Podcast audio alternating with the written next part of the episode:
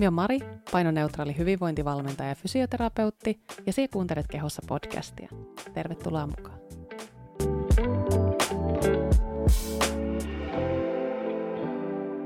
Tänään me sukelletaan Kehossa podcastissa aika ison aiheen pariin.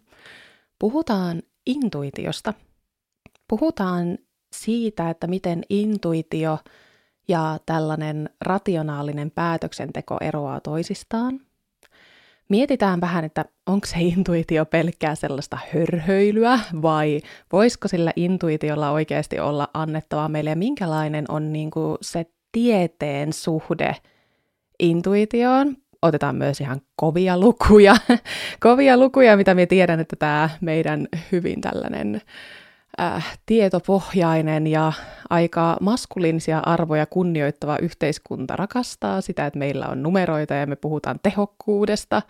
Puhutaan vähän siitäkin intuition suhteen ja sitten me nivotaan näitä ajatuksia vähän elämäntapoihin. Mietitään, että mitä hyötyä siitä intuitiosta voi olla siellä elämäntapojen osa-alueella ja että miten sitä voisi hyödyntää siellä. Intuitiivinen syöminen ja liikkuminen ja noin muutenkin siellä elämäntavoissa se intuition soveltaminen on semmoinen, mistä me on puhunut tosi paljon ää, erinäisissä alustoissa. Ja tänään me haluan jotenkin sukeltaa vähän syvemmälle siihen itse intuitioon ja myöskin siihen, että minkälainen rooli sillä on meillä ihan tavanomaisessa ajattelussa ja päätöksenteossa – koska sillä on oma roolinsa ihan meidän kaikkien päätöksenteossa, samoin on tunteella. Ja me tiedän, että tässä vaiheessa tosi moni hyppää seinille silleen, että ei, minä olen kyllä rationaalinen ajattelija. Ja tämä on tosi jännä, että miksi sillä intuitiolla on sellainen niin kuin jotenkin negatiivinen hörhö, klangi, kun me puhutaan tässä yhteiskunnassa intuitiosta – tähän liittyy moniakin juttuja. Ja itse asiassa me luulen, että yksi iso tekijä tässä on myöskin se, että intuitio nähdään vähän sellaisena feminiinisenä ominaisuutena, näin karkeasti, jos jaotellaan maskuliinisia ja feminiinisiä ominaisuuksia, niin intuitio asettuu ehdottomasti sinne sellaisen niin kuin feminiinisen ominaisuuden luokkaan – jossa totta kai meillä yhdistyy sitten naisviha ja tällainen sisäistetty ja kulttuurinen naisviha siihen myös. Eli meidän yhteiskunta tosi paljon enemmän arvostaa maskuliinisia arvoja, suorittamista ja hyvin sellaista niin kuin matemaattisuutta, hyvin selkeästi todistettavia asioita ja selkeitä raameja. Niin sitten se, että intuitio on kuitenkin sellainen asia, mitä me ei hirveän paljon voida selittää, koska me ei voida selittää sitä samoilla sanoilla, kun me selitetään esimerkiksi rationaalista päättelyä, jolle me voidaan, rationaalinen päättely on itse asiassa juuri sitä, että me voidaan selittää se, miten me ollaan tultu siihen päätökseen. Mutta itse asiassa sekin on tosi jännä, että me loppupelissä niitä päätöksiä ei kuitenkaan voida sillä pelkällä rationaalisella ajattelulla tehdä. Ja tähän me haluan nostaa heti ensimmäisenä yhden tällaisen ää, neurotieteissä pitkään käytetyn keissin. Ää, tämän keissin nimi on Case Elliot, eli tällainen Elliot-niminen henkilö, se, että onko se hänen oikean nimensä vai ei, en osaa sanoa, eikä silloin väliäkään, mutta tällainen keissi, jossa tota, tämän henkilön aivot on siis vaurioitunut niin, että hän ei ole pystynyt tuntemaan ja tunnistamaan tunteita, eli saamaan niin kehostaan sitä viestiä, minkä tietty tunne aiheuttaa ja viestii sinne aivoihin. Niin tästä henkilöstä, tästä Eliotista, niin tästähän on tullut silloin täysin rationaalinen ajattelija. Ja hän, hänellä on niin kuin, hänestä on tullut todellakin se ultimaattinen rationaalinen ajattelija, mitä monet meistä ehkä kuvittelee, että haluaisi itse olla ja voi itse olla myös. Mutta tässä oli vaan semmoinen pikku, pikku ongelma, että hän ei kyennyt tekemään minkäännäköisiä päätöksiä enää sen jälkeen. Hänen niin kuin, päätöksentekokykynsä romahti sillä samalla hetkellä, kun se yhteys niihin hänen tunteisiinsa katosi. Eli vaikka me ajateltaisiin, sillä rationaalisella ajattelulla on totta kai, siis sillä on paikkansa ja se on hirveän hyvä, että meillä on sellainen kyky. Mutta se, että se rationaalinen ajattelu ei loppupelissä ole se, joka tuottaa päätöksiä. Mutta sitten kun me ajatellaan päätöksiä, myöskin sen kautta, että niihin osallistuu aina tunnetta, kuten esimerkiksi tuossa case Elliotissa me huomattiin, mutta sitten tämä intuitio, niin sehän on ehkä sellainen asia, joka asettuu jonnekin tänne välille, joka yhdistelee niin kuin hirveän määrän dataa, mitä meidän aivot ja alitajunta kerää koko ajan. Ja näitä intuitioitakin on erilaisia. Siis kaikki intuitiot ei missään nimessä ole samanlaisia. Eli on sellaisia intuitioita, jotka on hyvin tunnepohjaisia, missä voi olla enemmän vinoumia. Puhutaan tällaista intuition vinoumista silloin, kun arvioidaan sitä intuition luotettavuutta. Kaikki intuitiot ei ole yhtä luotettavia kuin toiset. Siinä missä taas se rationaalinen päättely, niin se on hidasta ja sinne ihan yhtä lailla vaikuttaa tunteet, ja sinne vaikuttaa niin monet asiat loppupelissä niihin päätöksiin. Tämä on tosi laaja aihe, ja myös tosiaan kiinnostavaa jotenkin tämän podcastin aikana nyt niin pohtia sitä, että miten intuitio, se, sitten taas ihan semmoinen puhdas tunne ja rationaalinen päättely eroaa toisistaan. Ja miten ne toisaalta tekee yhteistyötä ja miten me voidaan tätä tietoa, mitä meillä on olemassa siitä intuitiosta, niin miten me voidaan tätä tietoa hyödyntää osana myös niitä meidän elämäntapoihin liittyviä valintoja. Joten lähetään ihmeessä perkaa tätä aihetta.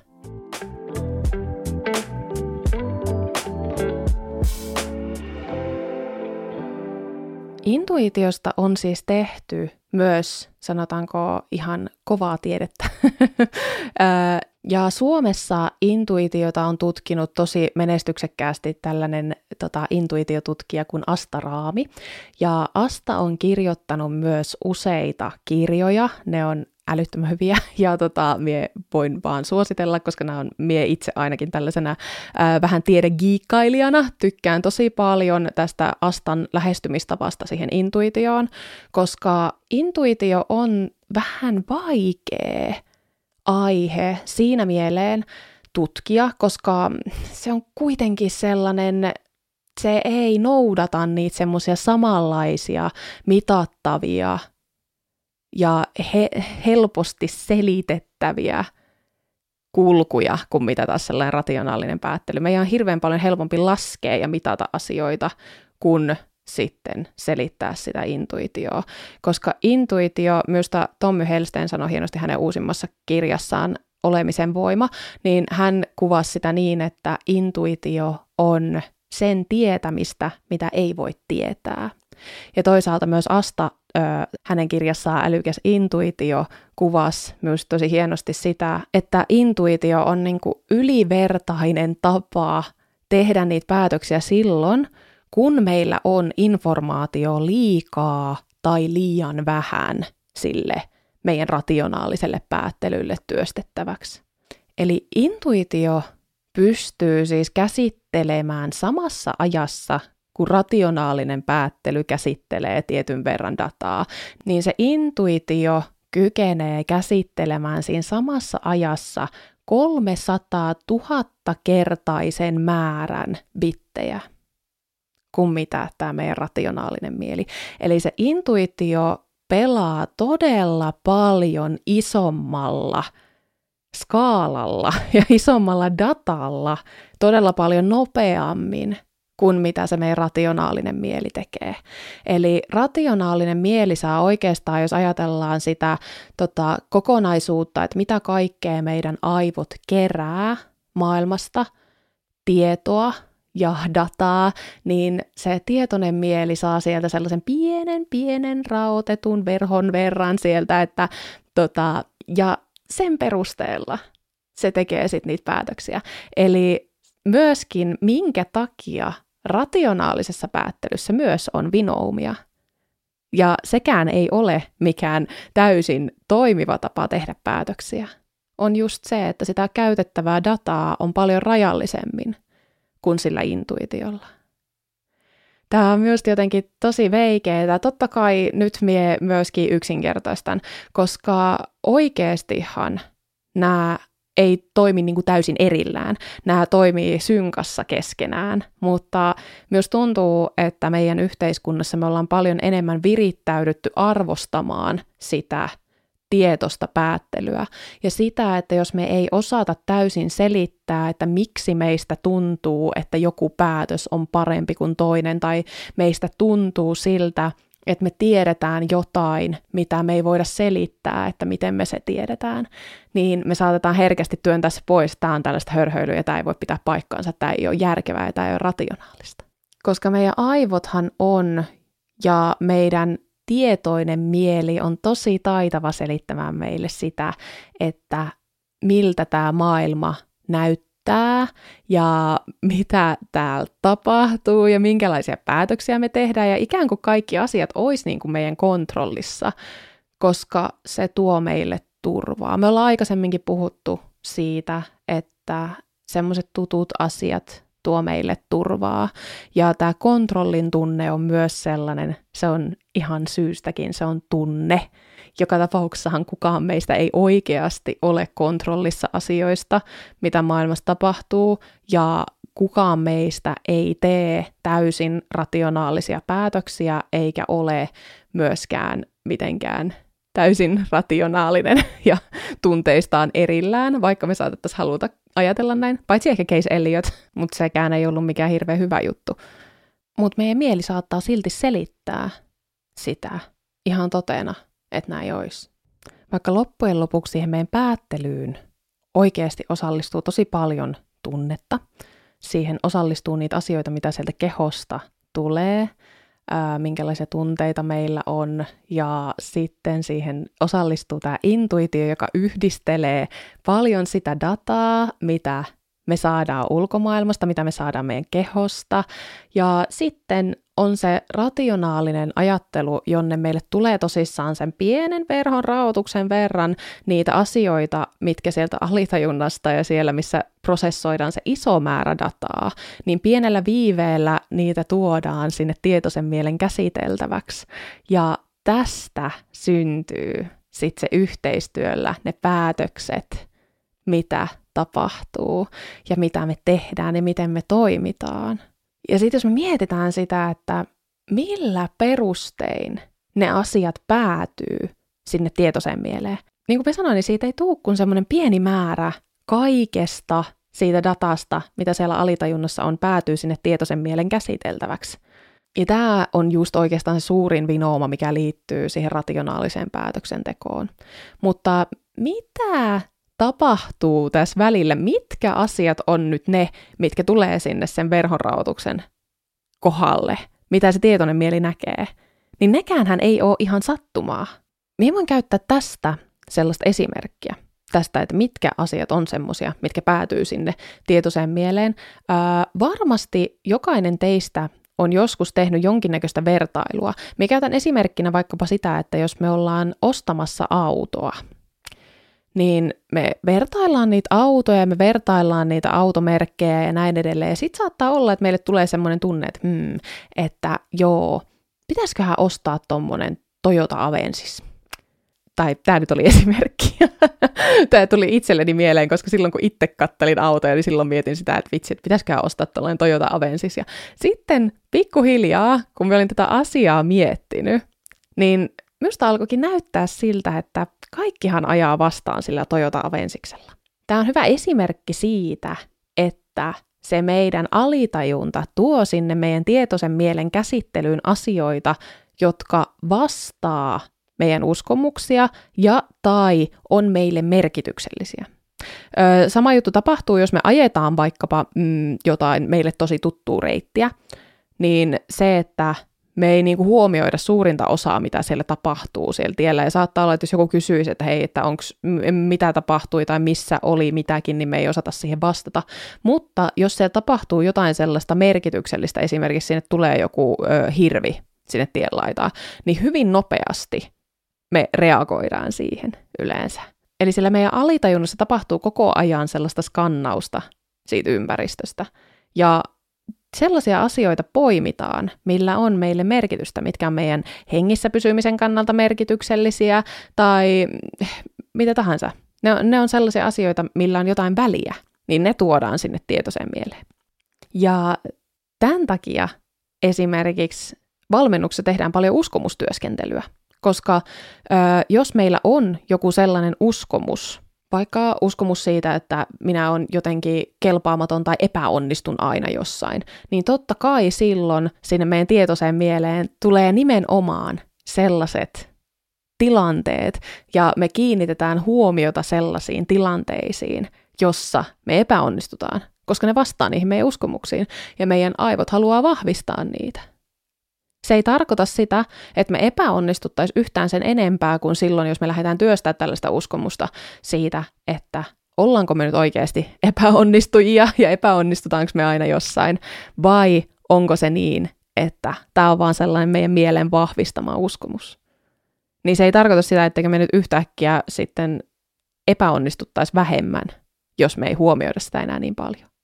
Että oikeastaan tämä tietoisen mielen ja sen intuitiivisen päättelyn välillä on sellainen asia, mikä vaikuttaa tosi vahvasti siihen, että miten me nähdään maailmaa, miten me koetaan maailmaa. Ja sen takia esimerkiksi näiden uskomusten työstäminen on tosi semmoinen iso juttu siinä, kun me halutaan muokata sitä.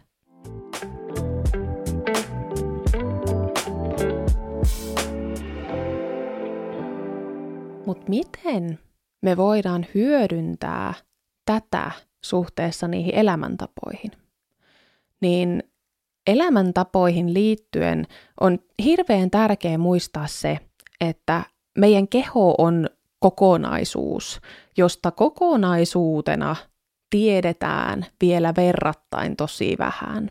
Eli koko ajan tulee sellaisia reittejä, minkä kautta me huomataan, että se keho viestii esimerkiksi siitä sen kehon tilasta meidän mielelle ja vaikuttaa vaikkapa siihen, miten me käyttäydytään. Hyvä esimerkki on suoliston mikrobisto, joka on sellainen aihe, mistä tosi paljon tehdään nyt tutkimusta, kun on keksitty, että vitsi, että tämähän vaikuttaa ihan älyttömästi siihen, että miten nisäkkäät esimerkiksi käyttäytyy. Että me voidaan siirtää esimerkiksi toiselta hiireltä mikrobeja toiselle hiirelle ja huomata, että hei, että kun me siirretään tältä aktiiviselta hiireltä tälle laiskalle hiirelle näitä suoliston mikrobeja, niin kas siitä tuleekin aktiivinen hiiri. Että nämä on nyt sellainen tosi iso juttu, mikä on kuitenkin verrattain uusi. Ja ei ole niin kuin hirveän pitkä aika siitä, kun tämä on oikeasti löydetty niin kuin tälleen historiassa, tieteen historiassa.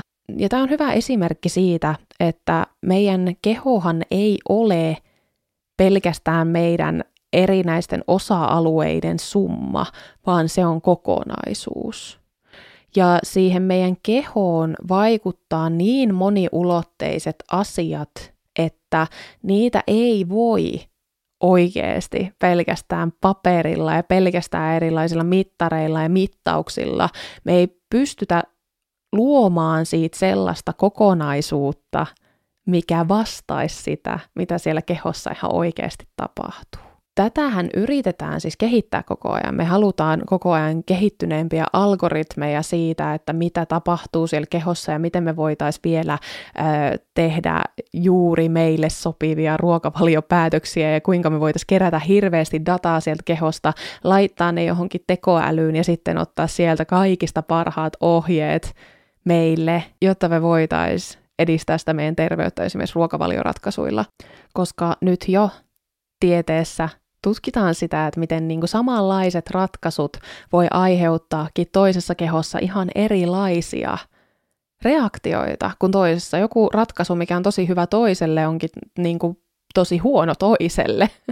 niin se, että me yritetään kehittää tällaista koko ajan – Mutta sitten toisaalta, kun me katsotaan tätä sieltä toista näkökulmasta, että hei, että miten se keho niin kuin toimii. Että, niin kuin, kyllähän sen kehon täytyy tietää, että mitä siellä tapahtuu.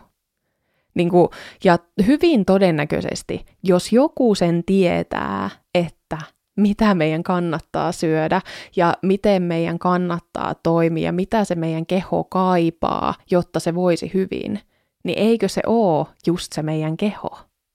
Tietysti ää, tässä tullaan myöskin siihen, että mitkä kaikki asiat vaikuttaa esimerkiksi siihen intuitioon ja miten me voidaan vaikuttaa siihen, että ne meidän intuitiiviset ratkaisut sen meidän vaikkapa ruokavalion suhteen on mahdollisimman hyviä ja mahdollisimman hyvin meidän niin kuin myös terveyttä palvelevia, niin tähän vaikuttaa monet asiat, esimerkiksi meidän ruokaympäristö, totta kai.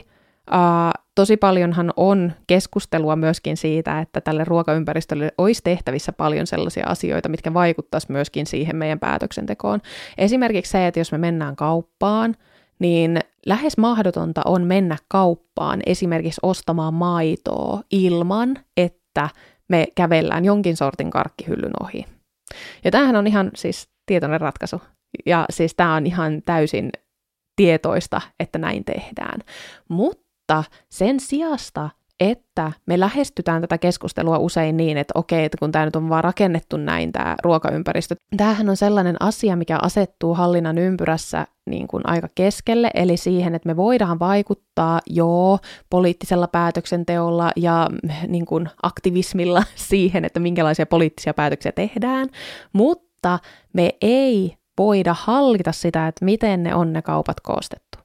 Mutta voidaanko me hallita sitä, että minkälaisessa tilassa me itse tullaan sinne kauppaan ja minkälaisessa tilassa se meidän intuitio on silloin, kun me tullaan sinne kauppaan. Tarkoitan siis sitä, että on aivan eri asia mennä kauppaan ostamaan se maitotölkki ja tulla sieltä pois silloin, kun sinä oot nälänhädässä. Vaikka se nälänhätä olisi sinulle itse aiheutettu, tarkoittaa siis sitä, että me esimerkiksi laihdutetaan ja pyritään välttämään tiettyjä ruokia ja mennään tällaisen kontrolloivan ja rajoittavan ruokasuhteen kautta sinne kauppaan. Niin silloinhan, kun me ollaan nälkiintyneitä, siis meidän ei tarvitse olla kauhean paljon nälkiintyneitä, kun me mennään nälkäisen, stressaantuneena, väsyneenä sinne kauppaan ja me ollaan pyritty rajoittamaan sitä syömistä tietoisesti, niin silloinhan meidän intuitio skannaa meidän ympäristöä niin, että hei, miten me mahdollisimman nopeasti korjataan tämä aliravitsemustila, joka ei ole ainakaan paras tapa lähteä niitä intuitiivisia hyviä valintoja tekemään. Ja taas kun tarkoitan hyviä valintoja, se ei tarkoita sitä, etteikö me voitaisiin ottaa sitä karkkia mukaan sieltä. Siis tämä ei ole missään nimessä niin karkea, me haluan taas muistuttaa tätä, koska me itse aina unohdan tämän, että tämä on meissä tosi syvällä, että tietyt ruuat nähdään niin kuin huonona ja tietyt nähdään hyvänä. Intuitiivisen syömisen tarkoitus ei ole se, että me syödään lähtökohtaisesti vähemmän kuin mitä me syödään nyt. Se ei välttämättä tarkoita edes sitä, että me syödään vähemmän jotain ö, tietyn sorttisia ruoka-aineita vaan tarkoitus on se, että me löydetään sen meidän kehon kanssa tapa edistää lempeästi sitä meidän terveyttä ja voida hyvin arjessa ilman tarpeetonta rajoittamista tiettyjen ruoka-aineiden suhteen. Allergiat on asia erikseen, sen aina muistutan. Joten tästä syystä se laihduttamisen ja rajoittamisen lopettaminen on ihan avainasemassa siinä, että me voidaan tervehdyttää sitä meidän ruokasuhdetta ja myöskin löytää tapoja syödä intuitiivisesti niin, että se palvelee myös sitä meidän terveyttä.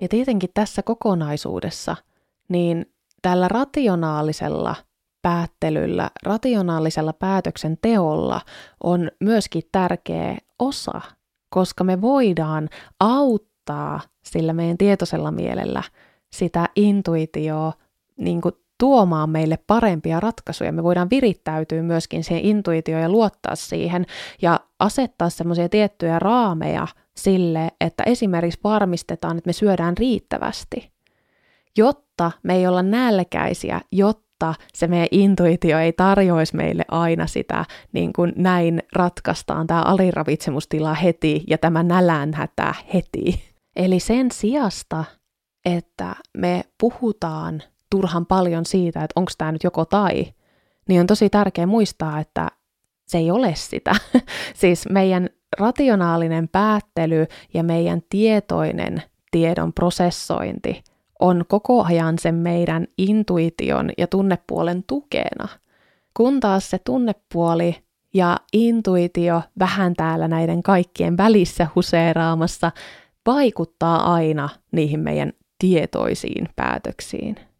Ja tämä on sellainen juttu, minkä ymmärtäminen auttaa meitä usein ymmärtämään myös itteemme ja asennoitumaan itseemme ja omaan ajatteluun sellaisella mielenkiintoisella uteliaisuudella, ää, koska sen sijasta, että me jäädään tuijottamaan niitä yksittäisiä päätöksiä, mitä me tehdään, niin minusta olisi tosi kiinnostavaa, että me voitaisiin siirtää sitä ajattelua enemmän siihen, että hei, että miten tämä päätös on tapahtunut, minkälaiset asiat tähän on vaikuttanut, minkälaisten asioiden me on antanut vaikuttaa tähän näin, onko uskaltanut virittäytyä siihen intuitioon, pystynkö me arvostamaan sitä intuitioa ja myöskin muuttaa niitä omia uskomuksia siihen suuntaan, että hei, että kaikki asiat ei tarvi olla täysin selitettävissä aina. Koska kaikki asiat ei kuitenkaan ole aina, varsinkaan sen niin kuin tietoisen mielen selitettävissä, tai jos koemme, että on, niin silloin se on todennäköisesti vaan sen mielen tuottama illuusio. Tämä meni nyt ehkä taas vähän filosofiseksi, mutta jos me vedetään tätä yhteen, niin siihen intuitiiviseen päätöksentekoon vaikuttaa tosi voimakkaasti myöskin meidän uskomukset. Totta kai siihen vaikuttaa jonkin verran tunteet, siihen voi vaikuttaa traumat, mutta toisaalta sitä intuition käyttöä voi arjessa harjoitella. Ja me voidaan virittäytyä siihen sen intuition tilaan ja lähteä sitä kautta opettelemaan myös intuition luotettavuuden arvo, niin kuin arviointia. Ja tätä samaahan meidän olisi hirveän tärkeää pystyä tekemään myös sen meidän rationaalisen päätöksenteon osalta. Eli kokonaisuudessaan uskalletaan tulla sen intuition äärelle, uskalletaan antaa sellaiselle meidän kehon tiedolle ja meidän alitajunnan tiedolle, mitä me ei aina osata selittää, niin uskalletaan antaa sille mahdollisuus ja opetella luottaa siihen ja opetella toimia sen kanssa yhteistyössä ja tuomaan myöskin sitä meidän rationaalista puolta sen intuition tueksi. Ja toivottavasti sinulla heräs ajatuksia intuitioon liittyen. Jos sinulla on jotain kysyttävää tästä aiheesta tai haluaisit, että minä jatkan tästä, niin voit laittaa viestiä vaikkapa Instagramissa tai jättää YouTube-videon kommentteihin. Ää, minulla on tulossa uusi kurssi, tai tällainen vähän päivitetty versio minun avaimet intuitiivisen syömisen kurssista, jossa keskitytään vähän sille laajemmin elämäntapoihin. Ja tästä siis saat lisää tietoa tämän jaksokuvauksen linkistä. Jos tämä aihe kiinnostaa sinua, niin sieltä pääset liittymään myöskin tällaiselle ennakkolistalle, mistä pystyy sitten varmistamaan myös pääsynsä tälle kurssille sitten, kun se syksyllä tulee, jos tämä aihe kiinnostaa. Kiitos tosi paljon, että kuuntelit tämän jakson ja oikein ihanaa tätä päivää ja ensi viikolla nähdään sitten taas YouTube-videon parissa ja seuraavalla viikolla perjantaina on uusi podijakso luvassa. Kiitos ja moi moi!